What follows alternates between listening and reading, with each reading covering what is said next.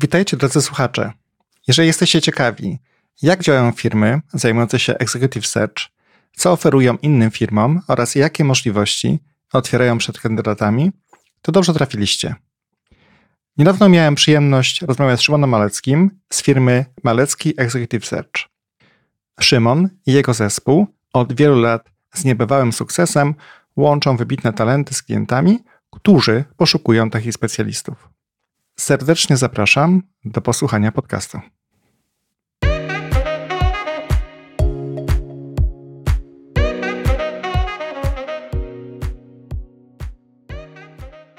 Zapraszam na najnowszy odcinek podcastu Nowoczesny Lider. Dzień dobry, witam cię serdecznie w podcaście Nowoczesny Lider i dzisiaj moim waszym gościem jest Szymon Malecki. Cześć Szymonie. Cześć Sebastian, witaj. E, Szymon prowadzi firmę Malecki Executive i zajmuje się czym się Szymon zajmuje?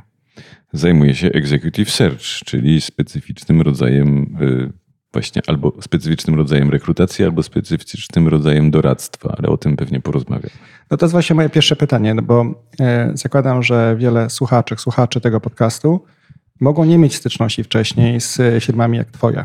I e, dla nich może być taka perspektywa executive search czy inne rodzaje rekrutacji, to jest nadal rekrutacja.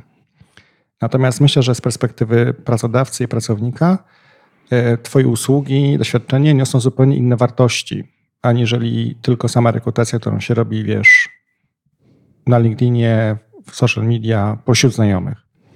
I chciałem właśnie spytać, jakie są główne różnice między jednym a drugim, czyli rekrutacją a executive search? Okej, okay, no mnie się wydaje, że zresztą kiedyś napisałem chyba nawet o tym artykuł na LinkedInie, że Główną różnicą jest to, że Executive Search to jest moim zdaniem usługa doradcza, a rekrutacja to jest usługa rekrutacyjna, jak sama nazwa wskazuje. I tutaj jest główna linia podziału, chociaż oczywiście ona nie jest sztywna i twarda i jest oczywistym, że Executive Search się wywodzi i w pewnym sensie jest y, rekrutacją, no bo na końcu w cudzysłowie produktem tej rekrutacji jest zatrudnienie jakiejś osoby na jakimś stanowisku. Natomiast ponieważ y, istota i charakter tych stanowisk, na które się zatrudnia w Executive Search jest dosyć unikalna i też bardzo pojemna często. Na ogół nie sprawdza się w tych wypadkach taki klasyczny model rekrutacji, który widzę w sposób taki, no, że przychodzi do mnie klient, przyprowadza mi stanowisko opisane na dwóch kartkach papieru. Na tych kartkach jest napisane, czego y, oczekuje i jakich kwalifikacji My idziemy takiego kandydata szukać y, gdziekolwiek, znajdujemy, przysyłamy i jakby klient sobie wybiera. Mm, w rekrutacji tak może być, y, zależy od poziomu, ale często tak jest. Natomiast no w Executive Search y, gdzieś, gdzie pojawia się, wydaje mi się, główny szkopuł, to jest taki, że te wszystkie rzeczy, które decydują o ostatecznym wyborze, są na tyle miękkie i na tyle niezdefiniowane, że jest potrzebne trochę poprowadzenie przez taką firmę jak nasza, zarówno poszukiwań w jakimś konkretnym kierunku, czasami też bardzo często klienta w jakimś konkretnym kierunku, bo często klient przychodzi myśląc, że chce coś, a wychodzi z całkiem czymś innym. To jest trochę tak jak można by było jakąś tam e, przeprowadzić e, metaforyczną e, historię pod tytułem, no, że przychodzisz po wędkę na szczupaki, y, a przy rozmowie z mm, sprzedawcą w sklepie dowiadujesz się, że tak naprawdę to właściwie chciałeś łowić y, y, ośmiornicę i najbardziej je lubisz, w związku z tym niepotrzebna ci jest wędka na szczupaki, tylko coś zupełnie innego. Podczas gdy jak jesteś przekonany, że potrzebujesz wędkę na szczupaki, wchodzisz, przychodzisz, wyjmujesz wędkę na szczupaki, mówisz taką chcę i dostajesz taką, wychodzisz. To jest rekrutacja, nie? A to pierwsze to byłoby bardziej podobne do executive search. Także wydaje mi się, że to jest ta podstawowa różnica. To jest to taka niedookreśloność wielu różnych rzeczy, z których wynika potrzeba pewnego doradztwa ze strony takich firm jak nasza. Na przykład co do tego w konkretach, no nie wiem, jakiego kandydata raczej znajdziemy, a klient może wyobrażał sobie, że znajdziemy jakiegoś innego. No i trzeba mu wytłumaczyć, że rynek wygląda troszkę inaczej, że jakby takie kwalifikacje są rzadsze, ale są za to kwalifikacje, które są być może ekwiwalentem do tego no, wiele różnych opcji może być, natomiast wydaje mi się, że głównym elementem jest właśnie ten element y, doradczy. Y, no i oczywiście na ogół poziom zaszeregowania takiego stanowiska się też różni, ale no tutaj to de facto jedno z drugiego wynika. Chciałem cię spytać, czy jest jakiś poziom od którego mm, jakby wiadomo, że jest większość rekrutacji, pewnie są to, zakładam, rekrutacje czy poszukiwania, czy doradztwo na poziomie, nie wiem, dyrektor, prezes, y, wiceprezes firmy, bo to pewnie też ma finansowo sens, zakładam, Tak, bo to są pewnie innego rodzaju koszty związane tak. z taką usługą. Natomiast to chyba nie limituje e, executive search przed szukaniem, przeszukaniem innych specjalistycznych ról również. Czy ja się mylę? To wszystko znowu zależy od definicji, od tego, jak bardzo chcemy być precyzyjni. Jest oczywiście spojrzenie takie bardzo restrykcyjne. Nie wiem, jest taka amerykańska, amerykańskie stowarzyszenie firmy Executive Search, które ma swoje bardzo twarde standardy, na przykład, żeby się do niego dostać i tam takimi elementami, y, które decydują, są poziomy wynagrodzeń, jest poziom, nie wiem, zarząd minus jeden jako minimalny. Tam jeszcze występują inne standardy, takie branżowe, typu, że na przykład to musi być rekrutacja płatna z góry za przynajmniej jedną trzecią według tych starych zasad retainera. E, I też na przykład ciekawy bardzo standard, że jeden konsultant w firmie nie powinien mieć więcej niż 18 projektów rocznie. To uważam jest bardzo ciekawa liczba, która pokazuje o tym, jak bardzo ta rekrutacja powinna być jednak e, nietypowa i nietuzinkowa, no bo to nie jest dużo 18 w ciągu Mhm. roku. Czyli to znaczy, że oni mają taki standard w tle, o, który trochę o tym mówi, że tego nie powinno być za dużo, bo to są raczej głębokie, a nie szerokie projekty. Nie? Natomiast y, wydaje mi się, że y, to, to jest bardzo restrykcyjna definicja, są szersze. Po drugiej stronie myślę, tej, tych bieg, tego bieguna jest definicja prosto finansowa i są takie firmy, które mówią po prostu u nas nie robimy rekrutacji poniżej jakiejś kwoty.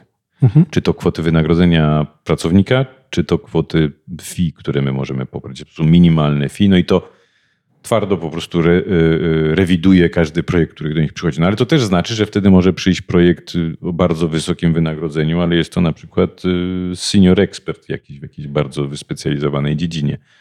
Pytanie, czy to rzeczywiście jest wtedy executive search, bo czasami takie y, projekty da się załatwić zwyczajnie rekrutacją, bo mają bardzo twarde kryteria i właściwie nie ma tam co dewagować nad doradztwem.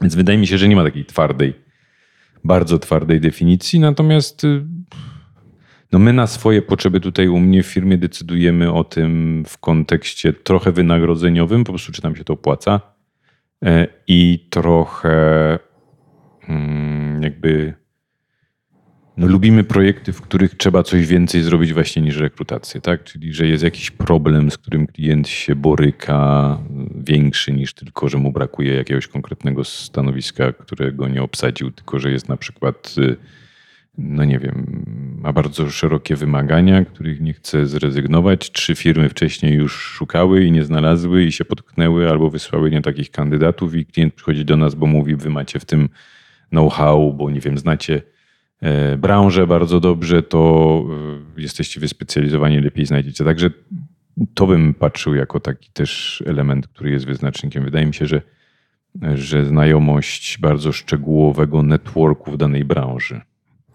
To może zadam pytanie. Jestem prezesem firmy, szukam mm, kogoś do siebie, do zespołu, minus jeden do mojego zespołu i chciałbym skorzystać z Twojego doświadczenia i wiedzy.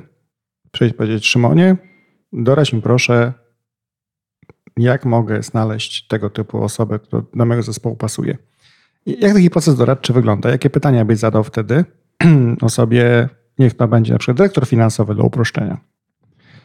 Jakbyś potem tę dyskusję pokierował dla naszych słuchaczy, słuchaczek, to może być interesujące, może w takiej roli e, klienta będą, więc będziesz od razu z góry przygotowanych, świadomych klientów na to, jak taki proces wygląda najbardziej efektywnie.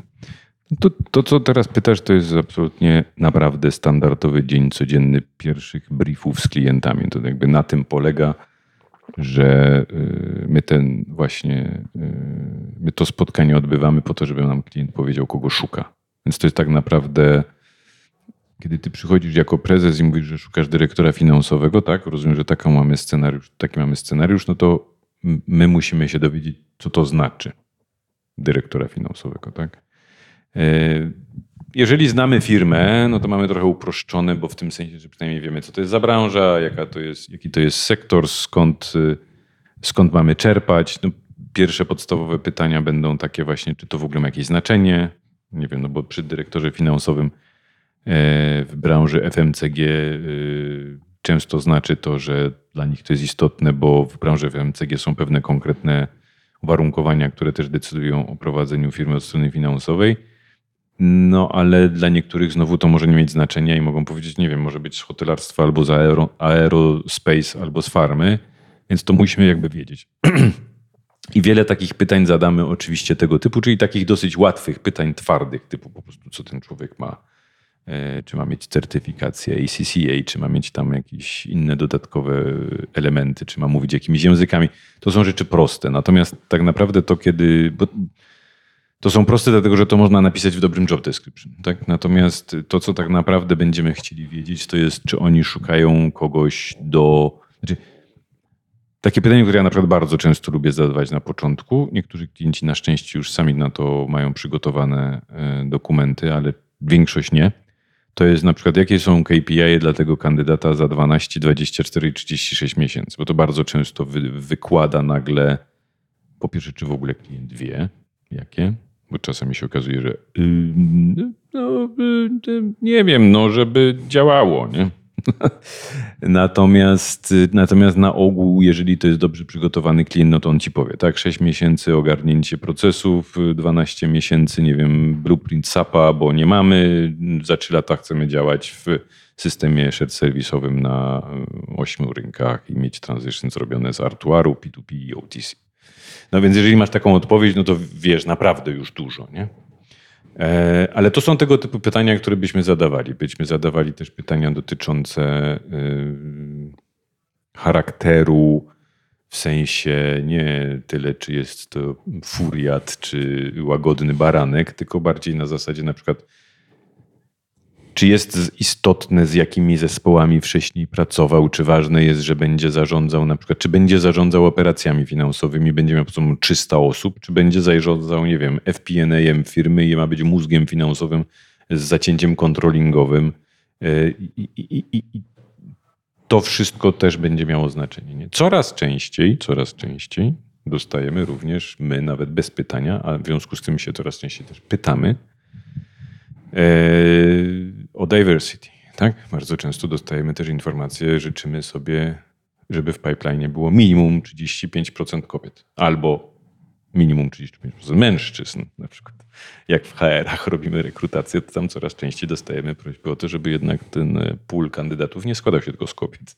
Więc różne są elementy to też się coraz częściej pojawia i jest na agendzie naprawdę łącznie z tym, że no prowadzimy teraz takie dwa czy trzy projekty, gdzie autentycznie mamy podgórkę z jednego powodu. Po prostu, bo klient powiedział, że nie, nie życzy sobie nikogo innego, tylko kobietę i w tym momencie musimy tutaj jakby spełnić ten standard, a akurat na przykład no, nie jest to część branży, czy nie jest to zakres procesów, w którym yy, to diversity występuje, w związku z tym jest nam znacznie trudniej trafić. Ale akurat to robimy z przyjemnością, bo dla mnie to jest coś takiego, że przy okazji jeszcze robimy coś e, nowoczesnego, rozwijającego rynek i jakby możemy podbić komuś karierę, kto może by jej nie zrobił, gdyby nie było takich e, wymagań.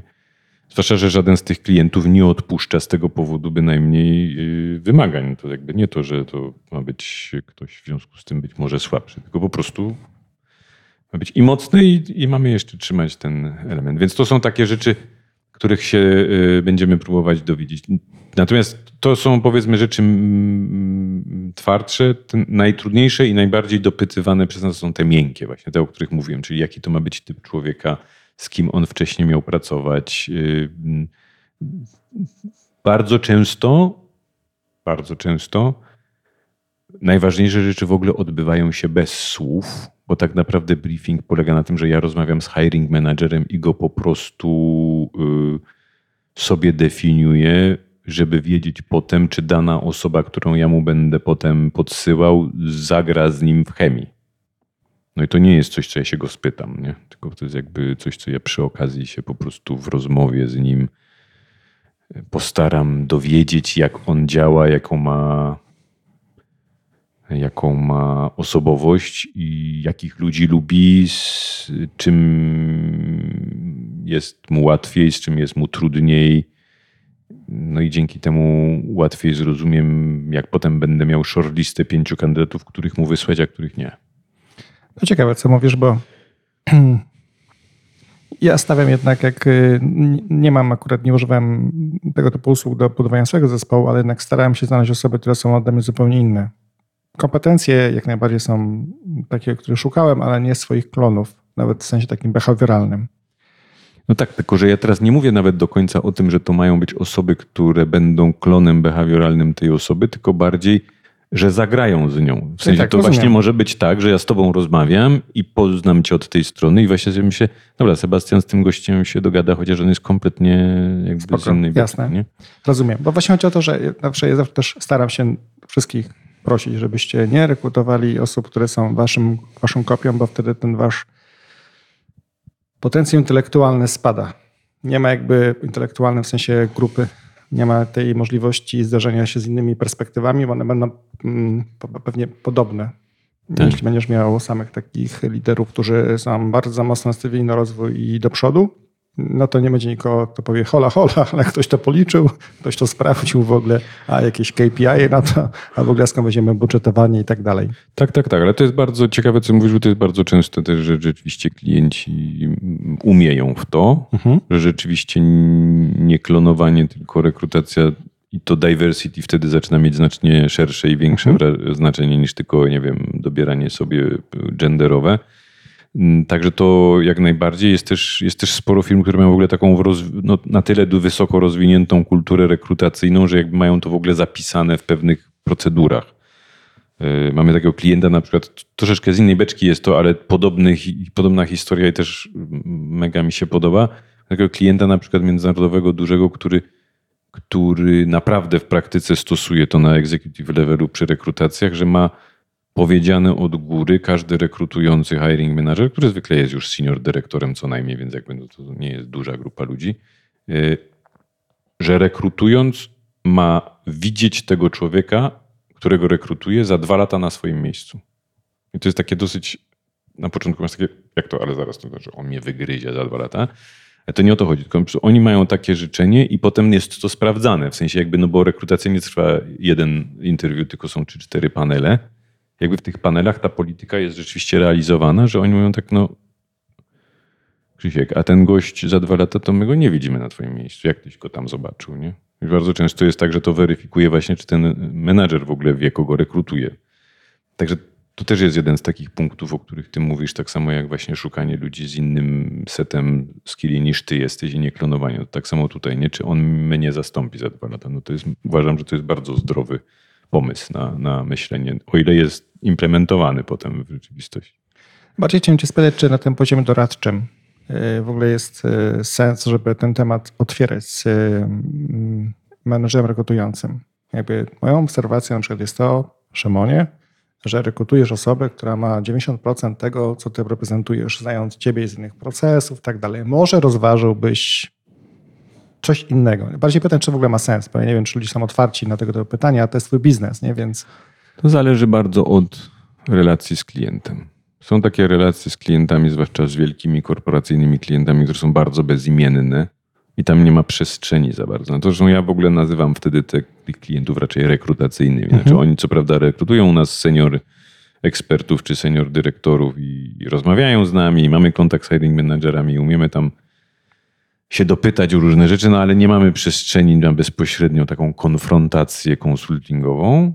A po drugiej stronie skali są klienci, z którymi pracujemy od, nie wiem, 8 lat, którzy też nie są często wielkimi korpo, albo przynajmniej tu na miejscu, na przykład w Polsce z oddziałem pracujemy, który jest w miarę jakby taki no, bardziej kameralny, więc jakby jest trochę większa przestrzeń na, na rozmowę, na dywagację, na dyskusję. I jeśli ta relacja jest y, na tyle głęboka, a kilku takich klientów mamy, no to oni słuchają takich, y, przynajmniej na poziomie longlisty, powiedzmy. Tak? To znaczy się na przykład jest często takie coś, że przychodzimy z dobrym projektem, mamy 10 osób, a tak naprawdę potrzebujemy na longlistę 5. To my siadamy z tym klientem i pokazujemy te 10 osób. Mówiąc no, często, że te 5 naszym zdaniem, ale zobaczcie wszystkie 10. I wtedy ta dyskusja często się fajnie rozwija na zasadzie takim, że oni mówią, a dlaczego nie te? A my mówimy, no bo tam się wydaje, że te to już macie. Aha, okej. No jakby są tacy gdzie da się przekonać. Ja bym docenił taki challenge, mówię zupełnie szczerze. Gdybym miał użyć, wiesz, zasobów firm jak twoja, zapłacić za to rozsądne pieniądze, to ja chciałbym mieć pewność, że mam, ja sam się nie mylę. Mhm. Jakby to po to bierzesz ekspertów, e, zawsze powtarzam, żeby ich posłuchać. Czy się zgodzę z tobą, to jest inna bajka. W sensie w kontekście Tak. firmy kulturowym i long term to ci wytłumaczę później ewentualnie dlaczego inaczej, ale ja bym to docenił. Tak. No, nie, nie ukrywam, że najbardziej z takimi klientami lubimy pracować. Healthy challenge, tak jakby dla mnie to jest zawsze dobra rzecz, przedyskutować w ogóle dlaczego tak, dlaczego inaczej, jaką ty masz perspektywę. Masz też doświadczenie, widziałeś tych ym, kandydatów, kandydatek mnóstwo w życiu, Tak. więc masz, y, myślę, dużo większy benchmark niż nie jeden y, menadżer, który robi swoją robotę super dobrze, Tak. ale niekoniecznie szuka ludzi super rynku. No, na tym to właśnie ma polegać. Nie? Dokładnie. To pozwól, że zapytam Cię jeszcze o jedną rzecz. Troszkę y, kontekst roli, rolę, które rekrutujesz do firmy lokalnie, która operuje w danym rynku, mm, nie wiem, grupie kapitałowej, cokolwiek, a role globalne. Mhm. Jak wygląda taki do, wartość doda- dodana firmy e, Executive Search w kontekście ról globalnych również? Jest różnica dla Ciebie? Znaczy wiesz co, no wydaje mi się, że to trochę zależy, co rozumiemy pod kątem rola globalna, ale jeżeli mamy. Yy... Znaczy, No bo dyrektor finansowy na przykład, no to Mhm. jest jeden z elementów kluczowych, na pewno będzie przynajmniej świadomość tego, że istnieją różne systemy finansowe w różnych krajach, prawda, Mhm. które będą w jego portfolio. mhm. Drugim elementem, który może być, no to kwestie kulturowe, że ta firma jest, operuje w jakimś systemie DNA kulturowym, no bo wiesz, po iluś tam latach ten DNA firmy trochę się y, jest mocniejsza niż nawet kraje, które są częścią spółki. Mhm. Ja to obserwowałem wiele razy, jak zaczynałeś projekty globalne z zespołami, które by były lokalne, to na pewno zaczynamy mówić tak jak ty z tego headquarter, ale zaczynałeś mówić more, więcej jak te osoby z tego rynku. To był taki Mhm. fajny swap Mhm. kulturowy następował. Mhm. E, Wydaje mi się również, że to są pewnie inne umiejętności, no bo role globalne mają inny zupełnie wpływ na mm, wyniki firmy. No bo one się multiplikują po prostu różne, różne geografie ponownie, nie? Czy to przez proces, czy przez e, geografię, czy przez produkt, który masz. Tutaj pomyłka jest po prostu e, trochę potrzeba chyba innego doświadczenia, mi się wydaje. Trudno mi jest trochę odpowiedzieć na to, bo może dlatego, że my właściwie wyłącznie pracujemy z rolami globalnymi. Nawet jeżeli ten rynek y, lokalny tutaj nam jest bliski jako y, zasób i pool kandydatów, to przez to, że akurat my jesteśmy wyspecjalizowani w Global Business Services, no to jakby trochę te nasze role w dużej mierze są z automatu bardzo często globalne. Więc to jest trochę dla mnie oczywiste, że yy, Dla rolą tak, takiej dla firmy... ciebie tak, Mhm. ale masz klienta. Przychodzi klient do ciebie, no nie jest świadom, prawda? Mhm. Tego dodatkowego wartości, którą możesz mu wnieść, albo nie. Mhm. Bardziej chodzi o to, czy to jest jakby element, który tobie, mm, to jest jakby wartość dodatkowa z Executive Search versus normalna rekrutacja również, nie? No bo to dla ciebie jest oczywiste, ale dla wielu osób może nie.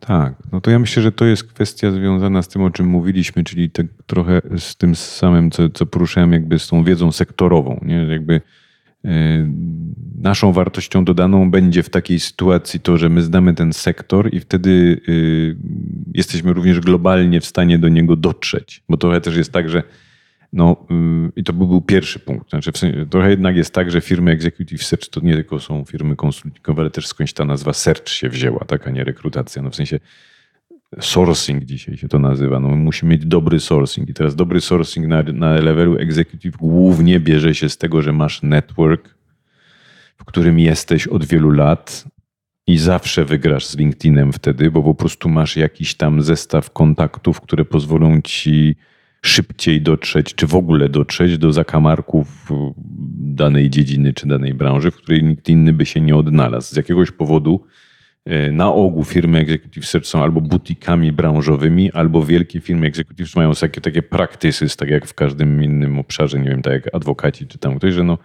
masz pharma, masz FMCG, masz manufacturing, masz automotive nawet, masz, nie wiem, legal. E, I, y, czyli raczej wertykale I wtedy nagle ta globalność staje się dodatkową wartością faktycznie, dlatego że jeżeli jesteś wertykalnie obecny w jakiejś branży, no to w dzisiejszym świecie zawsze jest to globalne, ponieważ no to nie są już raczej branże, które są y, gdzieś tam super y, obecne wyłącznie na jednym rynku, prawda? I tutaj w związku z tym my bardzo często właśnie wnosimy tę wartość, że jak nam jest trochę obojętne, bo my jakby, no wiesz, jeżeli jesteś nawet w tym sektorze GBS, no to jesteś na y, tak naprawdę praktycznie z siłą faktu znasz całą Europę Środkową i Wschodnią, bo tutaj się w, na świecie scentralizowała na przykład ta część, plus znasz Indię, plus znasz inne rynki, bo tam się to dzieje i ten y, zespół jest jakby obszarem, no nie wiem, naczyń połączonych w dzisiejszej gospodarce. W związku z tym, jeżeli się znasz trochę na, na tym sektorze, to potem już go globalnie jesteś w stanie dowieść. W związku z tym no, dajesz sobie radę. Nie? My mamy też klientów, którzy nie wiem, korzystają z nas w Indiach na przykład. Można w pierwszym momencie powiedzieć, co ty robisz w Indiach. Nie?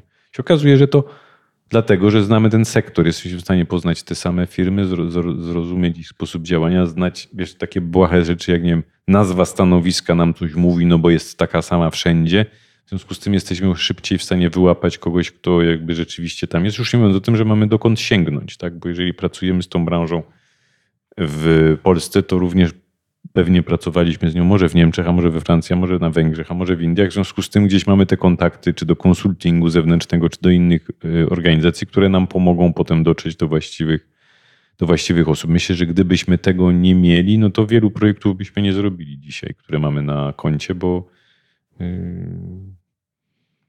i wydaje mi się, że klucz, klucz tkwi w tej sektorowej yy, doświadczeniu, doświadczeniu i takim tym bardzo mocnej sieci powią, powiązań, znajomości, kontaktów, które po, powodują, że szybko możemy do nich sięgnąć, jak jest potrzeba. Nie? To klamrą temat yy, Executive Search dla firmy. Dobrze, tu domkniemy teraz. Jeszcze ostatnim pytaniem, jakie są inne benefity dla firmy, jeśli używa tego typu usług? Doradztwa. Wiesz co, no taki bardzo klasyczny, y, o którym się mówi y, na każdym pierwszym y, chyba szkoleniowym spotkaniu o tym, jaka jest korzyść z Executive Search, która zresztą bierze się, przenosi się i przejawia się chociażby też w sposobie rozliczania takich projektów, tak, że jakby rozlicza się je za procent czyjegoś wynagrodzenia rocznego. Skąd się to wzięło? No to się wzięło z tego, że bezpośrednią korzyścią, naszym zdaniem, którą kupuje firma korzystająca z tej usługi, że ona skraca czas dotarcia do kandydata. No więc za te tam powiedzmy trzymiesięczną pensję nasz, my dostajemy powiedzmy tam, mówię nie o naszej kwocie, tylko mówię o standardzie rynkowym, no to to jest y, jakby dlaczego tak liczone? No dlatego, że ono trzy miesiące wcześniej być może po prostu pracuje, więc zyskuje ta firma te trzy miesiące, bo by bez nas szukałaby może trzy miesiące dłużej. Upraszczam, tak? Ale to jest mhm. jakby pierwsza korzyść, czyli jakby skraca ci to time to hire.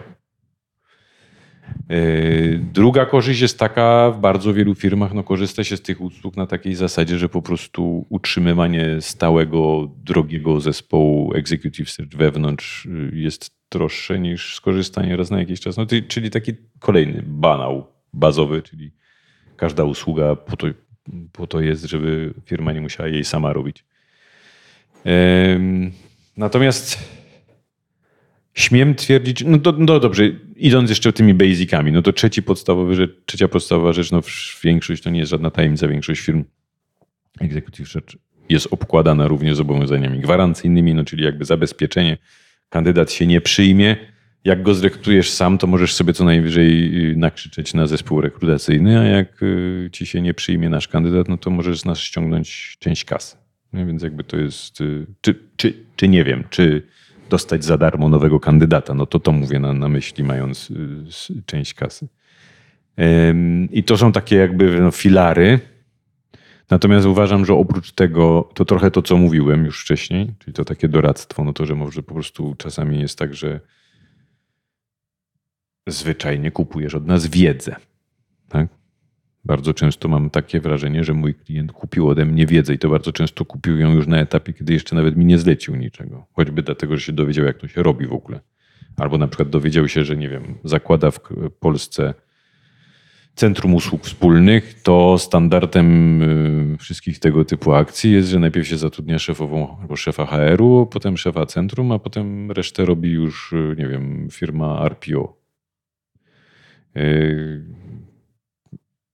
Kilka razy sprzedałem tę wiedzę klientowi, który ewidentnie jakby ją kupił za darmo de facto. No, potem mi się zwróciła, ale jakby wiesz o to chodzi. Czyli jakby to wydaje mi się, że jest ten, ta wartość dodana. No na pewno jest wartością dodaną nie bynajmniej nie, niezauważaną przez klientów. To jest taka po prostu zwyczajna asystentura w trakcie całego procesu. Taka pomoc, że on to ma z bańki. Nie? W sensie łącznie z tym, że nie wiem, moje dziewczyny umawiają kandydatów na, na rozmowy, włączają Teamsa, nie wiem... Yy, no, cały back office. Cały taki. ten taki back office, który gdzieś tam pracuje. Tak? Klient jakby ma to z głowy. Kolejny element, który mi się zdarza już któryś raz i wydaje mi się, że jest często takim języczkiem uwagi, też takim selling pointem, y, no to jest, y, kiedy są projekty poufne, klient wykonuje je u nas.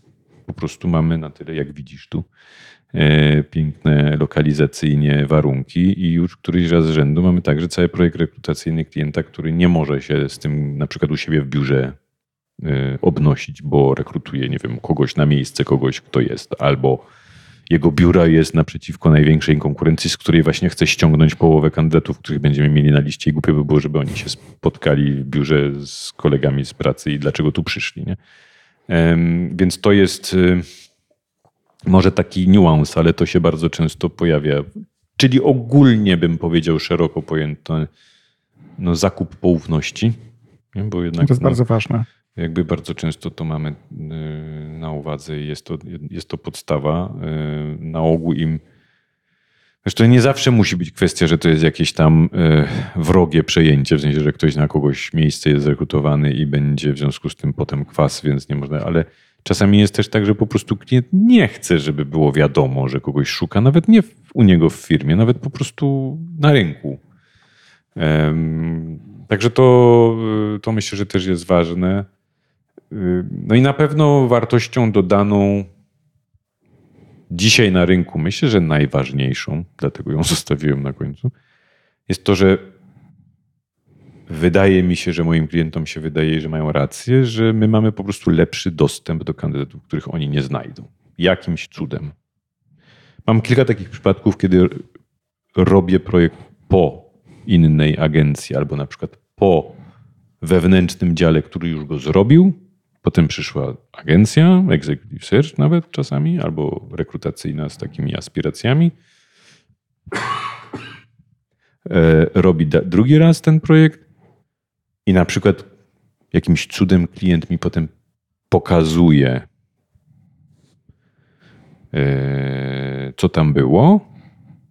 I sobie mógłbym powiedzieć wtedy, no nie ma żadnej opcji, żebyśmy jako trzecia firma jeszcze coś znaleźli na tym rynku. Się okazuje, że jedną, dwie osoby, które są tym unikalnym unicornem, którego właśnie klient szukał, a akurat myśmy znaleźli. Może mieliśmy szczęście, może byliśmy lepsi w sercu, a może jesteśmy butikiem branżowym i po prostu mamy jeszcze troszeczkę więcej znajomych. No, więc to myślę, że to po to klienci też przychodzą. No dobrze, to teraz pomogę Ci w drugą stronę jeszcze, no bo na razie Twoi potencjalni klienci po stronie firm wiedzą, co z tobą mogą robić, jak mogą robić, jaka jest wartość, a teraz po stronie kandydata, czyli druga część kliencka, bym powiedział, mm -hmm. nie wiem, czy tak można nazwać. Zdecydowanie, w Executive Search klient, kandydat to też jest klient. Dokładnie, więc chciałem cię spytać, e, no pewnie wiele osób myśli sobie na różnym poziomie kariery, czy jakby ja jestem osobą godną rozważenia na tego typu role, na tego typu procesy i tak dalej. Albo są takie osoby, które są gotowe, a ty ich jeszcze nie znasz. Więc mhm. co kandydat może, kandydatka może zrobić, żeby zaistnieć w tym networku, w waszych oczach, żebyście mogli ją poznać i ewentualnie kiedyś zaopiekować w jakichś procesach?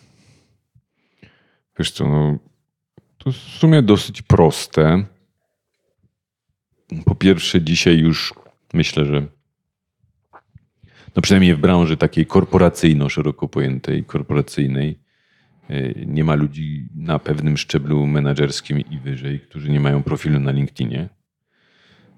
No ale jeśli nie mają, to powinni szybciutko założyć. E, a jeśli mają, to powinni go szybciutko zobaczyć, czy on fajnie wygląda. Na ten temat można by było zrobić tutaj osobny podcast, ale powiedzmy, że no, tak jakby to jest CV, które się pokazuje publicznie, więc warto by było, żeby było przynajmniej tak dobre jak CV. No i to jakby jest pierwszy element, no bo mówiąc brutalnie od naszej strony, jeżeli mamy kogoś znaleźć, i oczywiście robimy to w bardzo dużym stopniu analogowo, ale jednak nigdy nie omijamy również y, LinkedIna. Więc jeżeli mamy tam kogoś znaleźć, no to on tam musi być. I jeszcze musi mieć tam to napisane, co my chcemy znaleźć. No ale to jakby to jest już y, jakby dosyć oczywiste. Drugi element, no po prostu y, jak to w tym starym żydowskim dowcipie o tym Żydzie, co chciał wygrać na loterii, no Pan Bóg w końcu prosił, że w którymś momencie go poprosił, żeby jednak wysłał los, nie? No więc jakby CV poprosimy, nie? W sensie napisać do nas na LinkedInie bezpośrednio, Mnóstwo ludzi to do mnie robi. Nie jestem fanem, bo bardzo często robią to ludzie na oślep widzą, że jesteśmy na przykład nie wiem, butikiem w jakiejś branży, a piszą do mnie ludzie, którzy nie wiem, są prezesami zarządów w firmach y, produkujących śmigła do helikopterów. Natomiast yy, szanuję, w sensie okay, żadnego CV nie odrzucamy, przypakowujemy do bazy danych, nigdy nie wiadomo, kiedy się zużyje. Więc jakby wysłać los. Mm, a jeżeli to są osoby, które wstrzelają się w nasz, w nasz y, sektor i w naszą branżę, no to tym bardziej naprawdę nie zostaną pominięte. W sensie jakby zwracamy uwagę. Nie? No potem to są już takie bardziej wysublimowane sposoby networkingu. No bywanie na, ja, ja to zresztą moim kandydatom często podpowiadam, takim kandydatom białym, czyli takim, których nie mamy do żadnego projektu, ale są trochę tak jakby pod naszą opieką, bo z jakiegoś powodu gdzieś tam mamy ich w, w stajni, nazwijmy to, no to przypominam o tym, że inne firmy Executive Search też proszę napisać, być na konferencjach branżowych, bo tam będzie się łatwo spotkać i to niekoniecznie zaraz z tego powodu dostać pracę, ale po prostu też zrozumieć branżę, w której się siedzi lepiej i poznać te wszystkie in, interakcje. E, to to wszystko na pewno e, pomaga. Mm. No i to chyba takie podstawowe rzeczy, to dosyć jest w sumie banalne, nie? No, badalne, niebadalne. Ja pamiętam, że rozmawiałem kiedyś z kolegą, który ma podobną działalność do twojej w Warszawie. Ja mówił, że problem jest takim, że 9, 9 na 10 kandydatów było niewidocznych na rynku. Oni byli super rozpoznawalni wewnątrz firmy i tak dalej. Nawet jak klient chciał później spytać, dobrze, ale gdzie można coś więcej o tym czego zobaczyć, posłuchać, nie wiem, dowiedzieć się, biała plama.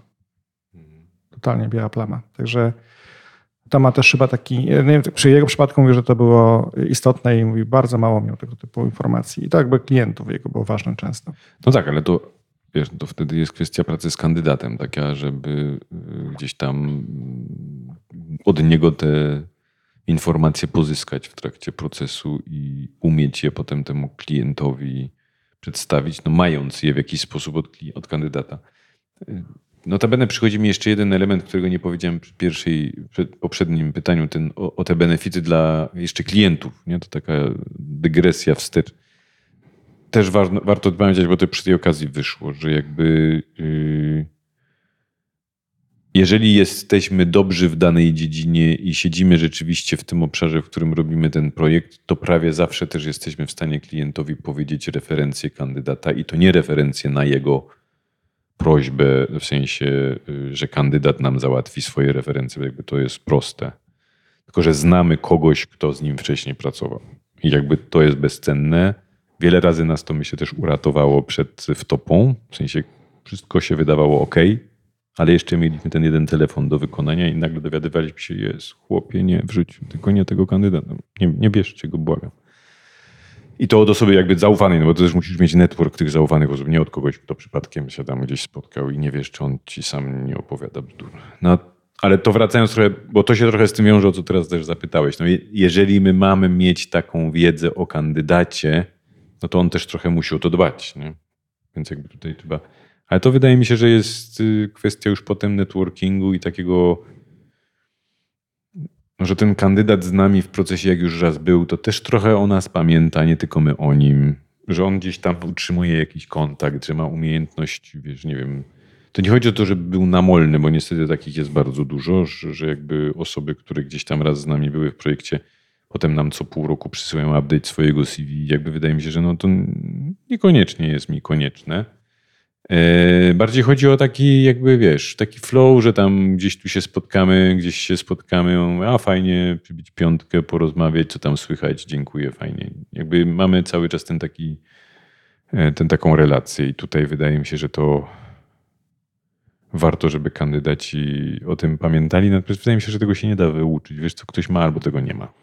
Oczywiście też, że takich praktyk brakuje. Wiesz, po prostu osoby często nie wiedzą, jak y, tym procesem, relacją się zarządza. Mhm.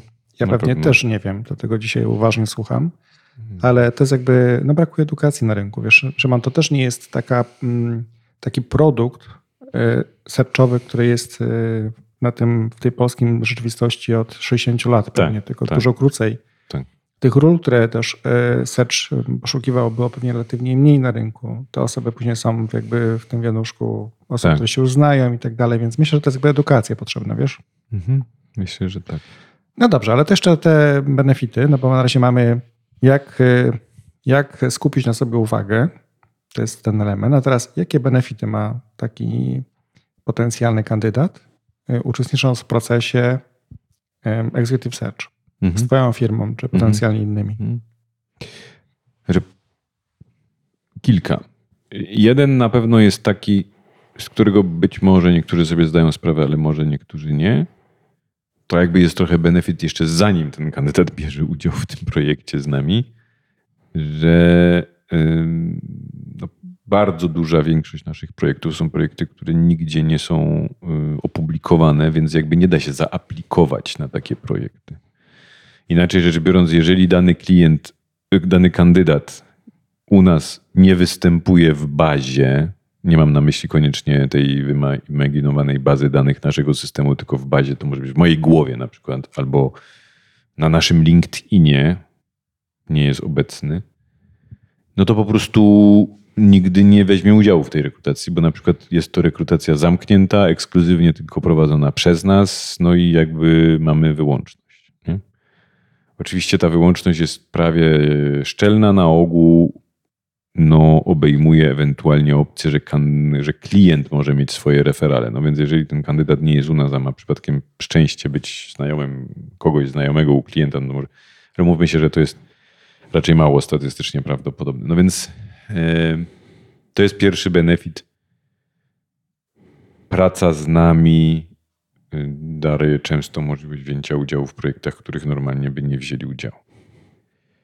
Jeżeli już mamy projekt, w którym mm, jakby działamy, no to znowu może być sytuacja nieco inna w sytuacji, kiedy nie mamy wyłączności. Znaczy, to się nie zdarza raczej w projektach typowo executive search, no ale powiedzmy, że my mamy też klientów, gdzie na senior pozycję robimy rekrutację i mamy tam powiedzmy, to jest wielka korpo, tam jest nie wiem 40 stanowisk, no i w związku z tym my też nie jesteśmy jedyni i jeszcze klient sam rekrutuje, no bo takich klientów też mamy. No i wtedy y, wartością dodaną zdecydowanie, co się już wielu kandydatów niestety o tym przekonało, jest taka, że wystartowanie samemu często gubi jego aplikację, ponieważ klient zerknie, nie zwróci uwagi, wypakuje, natomiast y, zaaplikowawszy wcześniej. Tego bardzo wielu kandydatów nie wie, może ja to powiem, że jak się w takich sytuacjach aplikuje, to się staje własnością ta, ta CV-ka czyjąś, albo moją, albo innej agencji, albo klienta. Zależy, kto ją pierwszy dostał. Własnością w cudzysłowie, w sensie, że jest ownership w systemie. I teraz mogę przy, przykład taki podać bardzo konkretnie się zdarzający, mianowicie, że kandydat aplikuje do klienta. Nawet czasami aplikuje na jakieś inne stanowisko. Albo w ogóle aplikuje nie na to stanowisko, bo, bo ono na przykład nie jest ogłoszone, ale ap, zaaplikował do bazy danych, no bo tak się dzisiaj też aplikuje, na, na żaden projekt. Po prostu szuka pracy. Tak?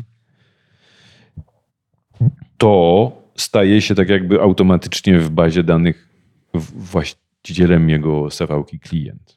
Teraz jeżeli ja za dwa miesiące przyjdę z tym kandydatem, bo powiem, że on jest świetny i zaproponuję go klientowi, to klient sprawdzi w bazie danych, powie, ale nie możecie, bo wy już mamy tego klienta w bazie, kandydata w bazie. I naprawdę wiele razy miałem taką sytuację, no to przyjrzyjcie się mu, skoro już macie, to trudno, pies chapia nie zarobia, ale może to jest kandydat dla was. A nie, nie, bo on tam został gdzieś odrzucony na coś innego, to już nie wiemy, a to już się nie będziemy. No i koniec. Jakby kamień w wodę na rok, bo często ten ownership jest czasem na pół roku, czasem na rok.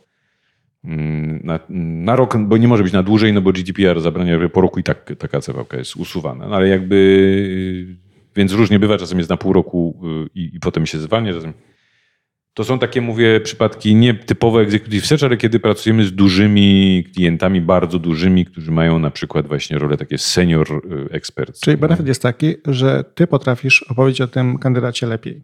Tak, że ja go po prostu sprzedam, bo to jest, Dokładnie. przepraszam, mój produkt. Natomiast on się sam może nie sprzedać.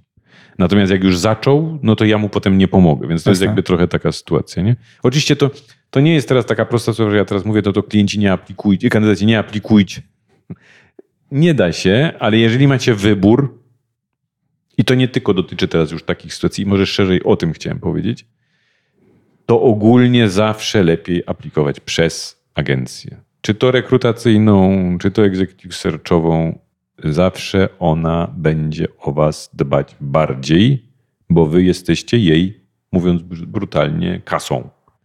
Natomiast jak wy zaaplikujecie sami do firmy, gdzie moglibyście zaaplikować przez agencję, no to macie szansę, że ktoś was zauważy albo nie.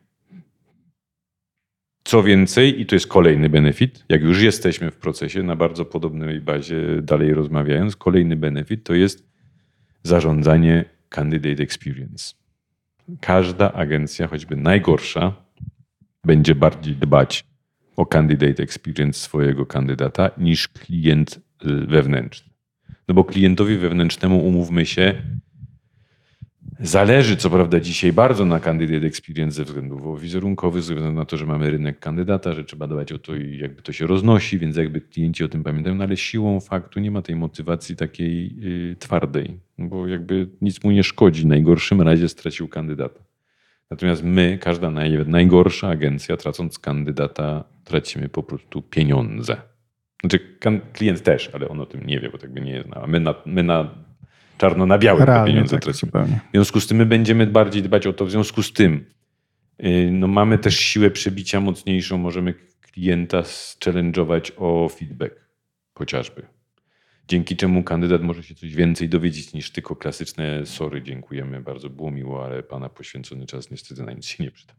Tylko dostaniemy, no, yy, ja nie obiecuję, ja nie mówię, że zawsze. Niestety mamy bardzo często tak, że od klienta dostajemy taki sam feedback, jakby dał go kandydatowi, a odległość od nas do hiring managera jest tak daleka, bo po drodze jest pięć rekruterów, y, sourcerów i talent acquisition administratorów, że do tego nie dojdziemy. Natomiast jeżeli pracujemy z takimi nasze, naszymi prawdziwymi klientami, takimi powiedziałbym, że oni tylko u nas, że tylko executive, że jakby to są takie projekty, każdy jest fokusowany na pojedynczą osobę i jakby dbamy o to, mamy dobrego szefa HR-u, to wtedy no jesteśmy w stanie wymóc na kliencie, słuchaj, no, no nie możemy napisać temu kandydatowi, że to jest człowiek na poziomie, nie wiem, wiceprezesa.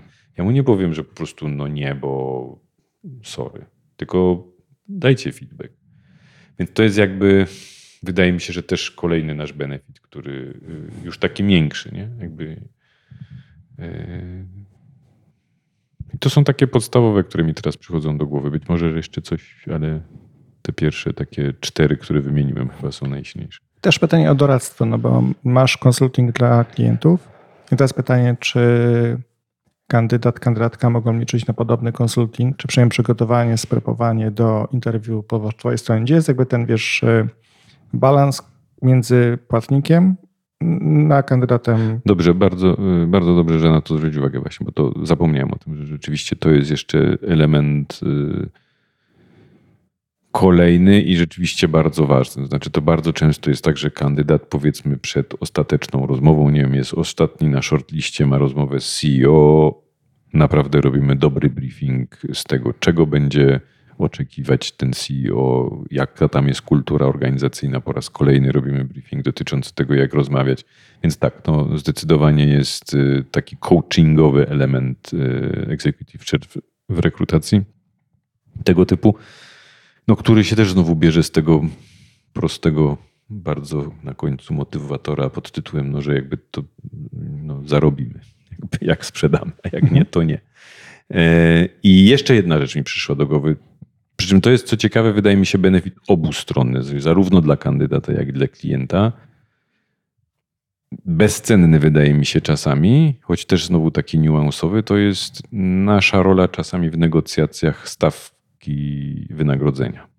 To znaczy, zdarzyło mi się to kilka razy, że myślę, że nasza obecność jako trzeciego elementu po drodze uratowała podpisanie umowy, ponieważ y, no jednak jesteśmy, znaczy jeżeli klient i kandydat prowadzą te, te negocjacje przez nas, no to jesteśmy w stanie nią posterować troszeczkę w stronę tego, żeby się obie strony jednak dogadały. Natomiast jak czasami to jest po, poza nami, to wydaje mi się, że hit rate y, nieudanych negocjacji jest większy. To znaczy dlatego, że po prostu no, działamy trochę jako strona pasywna i niezainteresowana, więc możemy trochę grać na obie strony i możemy mówić kandydatowi, no wie pan, no ale chyba jednak więcej to oni już nie dadzą, ale no myślę, że możemy jeszcze spróbować tu albo tu, może nie w stałej, ale może w bonusie, a może samochód lepszy, a może by pan coś wymyślił, czy pani. A potem kandydat klientowi możemy też powiedzieć, no nie, no ale słuchajcie, no, no, no on ma teraz tyle samo, no to jakby to się tyle nie zdecyduje. No, często, uwierz mi, naprawdę klienci myślą, że na przykład to tak rozegrają. Eee, i, I wtedy nam się udaje to uratować, jakby tłumacząc im, że nie rozegrają tego tak. Znaczy, jeżeli kandydat powiedział, że chce zarabiać X, to może można mu zaproponować 90% X, ale nie 70%. Nie? Bo jakby, no po prostu... I odwrotnie też, tak? Mamy poza tym to też kompetencje kulturowe tu są ważne. Teraz dla mnie jest bardzo dużą nauką czy nauczaniem y, rekrutacja duży, duży drugi z rzędu projekt w Indiach, gdzie jakby no mamy zupełnie inną kulturę w takich niuansikach właśnie. Na przykład jak to, że przy wynagrodzeniu właściwie hike 30% przy każdej rekrutacji w górę od tego, co się zarabiało przy poprzednim stanowisku jest normą. Jeżeli klient tego nie wie i przyjdzie tam sam i się tego dowie, no to może mieć szok. Nie? My go przygotujemy kulturujemy. Słuchaj, bo w Indiach są takie warunki i tak właśnie się to odbywa no to jakby jest inny trochę rodzaj rozmowy, to jest już zmiękczone. Nie? Więc tutaj wydaje mi się, że to jest dosyć istotne.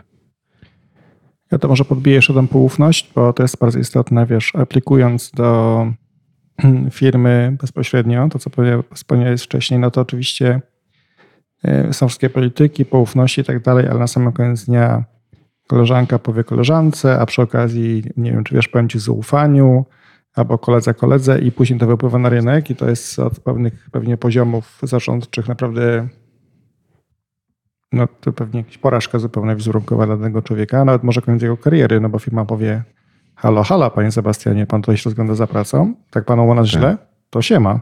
Tak. Ale jeszcze chciałem cię spytać o to zabezpieczenie, no bo y, nie wiem, czy ono istnieje, ale to też dopytam na przyszłość. Y, klienci mają jakieś mm, gwarancje, prawda? Mhm. Rekrutacji. Czy kandydaci mogą mieć podobne zabezpieczenie? Jest to stosowane, praktykowane? Czy jakby to jest jakby podpisałeś umowę, siema stary, działasz teraz w tej organizacji, jesteś y, już nie wiem, żaglem starym okrętem? No nie, znaczy tutaj no, trzeba pamiętać y, Oczywiście, jeśli chodzi o poufność czy takie rzeczy NDA-owe, to tutaj absolutnie tak. Klient jest tak samo zabezpieczony jak kandydat, kandydat tak samo jak klient. Jeżeli podpisuje, jeżeli jest poufny, no to jakby jest to nawet, myślę, nadzwy, nadzwyczajnie y, ostro traktowane u nas i jakby świadomość tego, że kandydat może być y, narażony na duże szkody ze względu na to, gdyby się ta poufność złamała, to tak. Natomiast jeżeli chodzi o to zabezpieczenie, o którym mówisz pod tytułem nie spodoba mu się w firmie, co dalej, nie, no to niestety tutaj no wracamy trochę do takiej jednak bazowej kwestii, no kto tu jest klientem. No klientem jednak jest ten, któremu wystawiamy fakturę. E, podejrzewam, że są e, na rynku, znaczy nie podejrzewam, tylko wiem, że są na rynku w Polsce jeszcze bardzo mało rozwinięte firmy z odwrotnej strony. Tak? Są firmy, które się zajmują rekrutowaniem kandydatów do firm, w sensie w imieniu kandydatów. I może tam są takie mm, ustalenia, tego nie wiem. Natomiast y, no, my mamy jednak gwarancję dla klienta, no bo to klient jest naszym y, płatnikiem, więc tutaj jakby ryzyko finansowe się wiąże z tym po stronie klienta. Kandydat Zdarzyło mi się niestety sytuacje, w których kandydat y, nie był zadowolony z tej zmiany, której dokonał w swoim życiu poniekąd za moim pośrednictwem. No ale Ale to może po części, Trudno, no. to może podpowiedź, nie wiem, czy ona jest realna i sensowna, ale to jest kwestia też pewnie kontraktu negocjowanego z klientem. Że po, nie wiem, sześciomiesięcznym okresie próbnym, jeżeli byśmy na przykład podeszli wspólnie do konsensusu, że może to nie ma tej chemii, albo to może nie jest ten poziom, tak dalej, dzielimy ryzyko między siebie, w sensie my dajemy panu odprawę, ale pan nie ma pracy. Mhm. Jakąś na przykład. Mhm. Tym się Mhm. wydaje, może jest nie po twojej stronie, ale po stronie klienta. tak, to raczej tutaj. No, mhm. No dobrze. Szymonie, bardzo dziękuję Ci za rozmowę. Dziękuję Mamy również. dwa obszary. Klient, którym mam nadzieję będziecie lub jesteście w przyszłości, bo to fajne doświadczenie. I kandydat, czego też Wam gorąco życzę. Tu życzę też e, fajnych kandydatów, kandydatek Szymonowi. Zapraszam. Im więcej, tym lepiej. Oczywiście. E, także mam nadzieję, że podcast Wam się podobał. Te informacje są użyteczne. Szymon na LinkedInie, Szymon Malecki, Tak jest. nie Małecki. Tak jest. Dziękuję Szymon za rozmowę. Cześć, miłego dnia. Dzięki wzajemnie. Pozdrawiam. Dziękuję serdecznie za wysłuchanie tego podcastu. Do usłyszenia w następnym.